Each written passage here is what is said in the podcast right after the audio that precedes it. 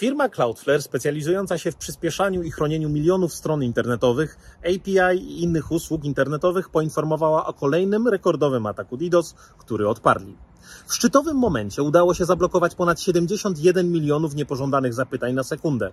To dość spory wzrost w stosunku do ostatniego wyczunu atakujących. Spory, bo o ponad 1 trzecią.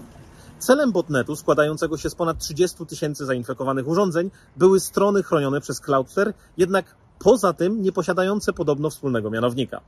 Ostatnio jakby ciszej o tego typu atakach, być może dlatego, że z jednej strony atakujący nauczyli się lepiej monetyzować swój czas i pieniądze, a z drugiej broniący się lepiej odsiewają tego typu ruch.